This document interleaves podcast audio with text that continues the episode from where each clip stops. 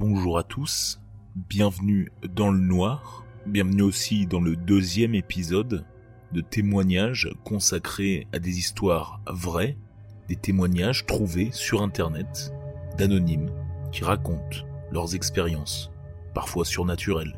L'histoire du jour s'intitule Des autres vivent avec nous. Elle a été postée cette semaine par l'utilisateur GS Ricock sur Reddit. Voici son histoire. C'est la première fois que je poste sur un forum, car je n'ai jamais vraiment eu le temps de noter tout cela auparavant. Attention, il s'agit d'un post très très long.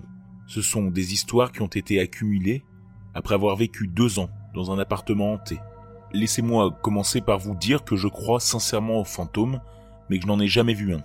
Mais il y a un moment dans ma vie où je me suis vraiment demandé s'il y avait des souvenirs refoulés dont je ne voulais probablement pas parler. Dès l'âge de 5-7 ans, ma famille a déménagé et a vécu dans un petit appartement de deux chambres à Torrance, en Californie. Quand j'étais enfant, mes parents ont beaucoup déménagé parce que nous n'avions pas vraiment beaucoup d'argent en tant qu'immigrés, car mes parents ont souvent été exploités par leurs employeurs. Mais ça, ça fera l'objet d'un autre poste, sur un autre subreddit. Je ne le savais pas à l'époque, mais mes parents ont obtenu un type de contrat spécial avec le gérant de l'appartement de l'eau et du chauffage gratuit, plus une réduction sur le loyer. C'était parce que les anciens locataires avaient disparu dans des circonstances mystérieuses. Ils sont partis en vacances et ne sont jamais revenus, laissant toutes leurs affaires derrière eux. De la nourriture à pourrir et aucune trace de l'endroit où ils sont allés. Comme les anciens locataires étaient des immigrés, la police de l'époque n'a pas réellement fait d'enquête et ne s'est pas efforcé à découvrir ce qui s'était passé. Ils ont considéré que c'était un abandon et ont arrêté l'enquête. Mes parents, qui n'avaient pas beaucoup d'argent, et qui s'inquiétaient de ne pas avoir un endroit sûr pour m'élever, ont accepté ce deal. Ma mère croit vraiment aux fantômes, et aux esprits aussi, mais mon père n'y a jamais cru. Depuis que je suis jeune, il travaille beaucoup, environ 13 heures par jour. Du coup, ils ont tendance à me laisser seul à la maison, de 15 heures à 22 heures. Donc, rien que m'imaginer ce fait tragique et terrifiant sur la vérité derrière notre nouveau foyer, ça me donnait probablement des grands cauchemars, mais j'ai appris à la dure, de toute façon. Je tiens également à souligner ceci, mes parents n'ont pas été négligents, ils ont fait en sorte que j'ai beaucoup de nourriture et que j'ai accès à la télévision, ce dont rêvent tous les enfants. Je ne les blâme pas pour ce qu'ils ont dû faire pour mettre de la nourriture sur la table et un toit au-dessus de nos têtes. Mais j'avoue que je détestais être seul à la maison, dans cet appartement. Alors parfois j'allais chez mon voisin, et je traînais avec ses enfants. Depuis que je suis jeune, la plupart de mes souvenirs concernant cet appartement spécifique sont des émotions et des flashs, de moments très précis dont je n'arrive pas à me débarrasser. Il y avait aussi des histoires et des expériences que ma famille avait eues dans cet appartement et dont il parle encore aujourd'hui. L'appartement semblait avoir les mêmes problèmes que l'on trouve dans la plupart des logements sociaux. Des robinets qui fuient, des portes qui grincent, des serrures défectueuses, des cafards, etc. Cependant, nous, nous avions aussi nos propres problèmes, propres à nous, par rapport aux voisins d'à côté. Des asticots qui apparaissaient soudainement dans le tapis, plancher ou sur les rebords de fenêtres, un rythme alarmant. Des portes généralement trop lourdes à ouvrir, qui s'ouvrent toutes seules. L'électricité qui s'éteignait au hasard, laissant l'appartement dans l'obscurité totale. Aucun de nos autres voisins n'avait ce problème, et nous faisions constamment venir notre responsable pour le régler. Vous savez, ce genre de truc bizarre, mais qui reste explicable. C'est ensuite que nous avons eu nos problèmes plus surnaturels. Le placard qui bouge dans la chambre de mes parents, la porte du couloir, de la salle de bain, que je suis sûr d'avoir fermé et verrouillé, à chaque fois que je prends ma douche, mais qui s'ouvre quand je sors. J'ai arrêté de prendre des douches après le coucher du soleil. Juste imaginez cela.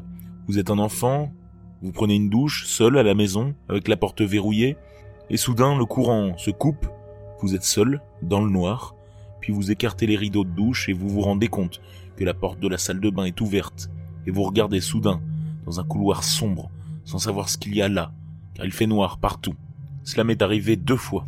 Aussi le fait de frapper, d'entendre des coups à la porte de ma chambre quand je suis seul à la maison, des zones plus froides, le fait que notre appartement est toujours sombre, et ce même si nous avions nos stores et nos lumières allumées. C'est comme si une ombre enveloppait notre appartement. Et puis, nous avons eu les fantômes. Encore une fois, je n'en ai jamais vu, et c'était peut-être mon petit souvenir d'enfance qui essayait de me protéger. Mais plusieurs membres de ma famille ont certainement vu des choses dans cet appartement. Ma mère est particulièrement sensible aux esprits comme je vous le disais plus tôt. Quelque chose à propos d'une prétendue malédiction familiale ou un mauvais karma, puisque son grand-père était un sorcier en Thaïlande, qui était payé pour maudire d'autres personnes dans le village. Heureusement que ça a sauté une génération. Donc c'est elle qui a eu le plus d'expérience. Mais cela ne l'a jamais vraiment dérangée, puisqu'elle dit qu'elle s'est habituée à eux, et qu'elle sait qu'ils ne peuvent pas vraiment nous faire de mal. Mon oncle, du côté de mon père, lui a une très mauvaise tendance à attirer les esprits négatifs. Je ne pourrais pas publier toutes ces histoires, alors ce sont celles dont ma famille ne parle, et seulement pour l'appartement. Il y avait l'homme à la lampe. Ma mère traversait l'appartement en éteignant toutes les lumières, quand un jour, elle a vu un vieil homme, dans le coin, debout près de notre lampe. Elle a dit qu'il l'avait juste regardé, avec des yeux doux et brillants. Elle a juste éteint la lumière dans la pièce, qui heureusement n'était pas la lampe elle-même, et il était toujours là, mais plutôt comme une ombre. Puis elle est partie se coucher. Elle a dit qu'elle ne l'avait jamais revu. Fait amusant, nous n'avons pas acheté la lampe. Nous l'avions récupérée sur le trottoir. Elle semblait assez fonctionnelle, et pour économiser de l'argent, mon père l'a directement prise dans la rue et l'a mise dans notre appartement. Il y avait aussi le gamin dans le placard. La chambre de mes parents était une pièce vraiment effrayante. Pour une raison principale, son placard. Quand je devais dormir dans la chambre de mes parents, pendant un certain temps, je détestais être placé à côté du placard, et j'essayais toujours de dormir à l'autre bout de la pièce. Ma mère, une fois de plus, a subi le poids de cette armoire effrayante. Elle dit que chaque fois qu'elle essayait de dormir avec le placard de la chambre ouvert, elle rêvait du placard, et elle entendait une voix venant du fond de celui-ci, ne voyant jamais rien, mais sachant instinctivement que c'était un enfant qui lui parlait. Il lui disait ferme la porte, ou ils vont te faire mal. Ma mère se réveillait toujours et fermait la porte, et les rêves s'arrêtaient. Mes grands-parents nous rendaient visite depuis la Thaïlande. Quand ils le faisaient, ils restaient quelques mois. Ma grand-mère s'assurait toujours que les chambres étaient bien fermées. Quand elle était dans la chambre de mes parents, elle jurait qu'il y avait des moments où elle verrouillait la porte de la chambre, et au moment où elle se retournait, il y avait des sons, de faibles coups, sur la porte, comme si quelqu'un essayait de tourner la poignée de la porte. Elle pensait que c'était moi et l'ouvrait, mais il n'y avait personne. Ma grand-mère jurait que parfois, quand elle regardait dans les couloirs, elle pensait qu'il y avait quelque chose dans le couloir, au fond, près de la porte de l'appartement. Cela arrivait au moins deux fois par mois. Finalement, ma grand-mère a laissé la porte déverrouillée et a cessé de vérifier, parce qu'elle disait qu'elle était ennuyée. Parfois, j'entendais frapper à ma porte la nuit. J'avais trop peur, et je mettais la couverture sur ma tête pour me rendormir. Puis il y avait aussi la famille. Un ami de la famille dormait dans le salon quand il a juré qu'au milieu de la nuit, il s'était réveillé avec une famille qui se tenait dans la pièce avec lui. Un homme, une femme, deux enfants et une vieille dame. Ils portaient des vêtements de voyage et le regardaient, comme s'ils venaient de l'aéroport ou quelque chose comme ça. Mon ami leur a fait signe, pensant que c'était de la famille, qui venait de Thaïlande, par exemple d'un vol de nuit, puis il s'est rendormi. Quand il s'est réveillé, il a demandé à mon père de lui parler de la famille, qu'il avait vue la veille. Et mon père lui a dit qu'aucune famille de ce genre n'était venue, surtout pas si tard dans la nuit. Notre ami n'est jamais revenu dormir après cela. L'appartement a aussi changé la personnalité de ma famille. Ma mère était plus en colère et parfois violente, bien qu'elle n'ait jamais été comme ça auparavant. Le tabagisme de mon père a augmenté de façon exponentielle, jusqu'à deux paquets par jour. Ma tante et mon oncle ont eu des relations à long terme qui ont toutes pris fin lorsque nous avons vécu là-bas. Tout s'est amélioré quand nous avons déménagé dans une maison où nous avons vécu pendant les 15 années suivantes. C'est assez drôle, nous avons obtenu cette maison à une valeur marchande inférieure, parce que le propriétaire précédent souffrait de syndrome post-traumatique après avoir servi dans l'armée, et s'est finalement pendu dans la chambre de mes parents. Il y a eu quelques expériences dans cette nouvelle maison, mais certainement pas autant que dans ce minuscule appartement de lit. Aujourd'hui j'ai 25 ans, et je pense sans cesse à cet endroit depuis quelques semaines.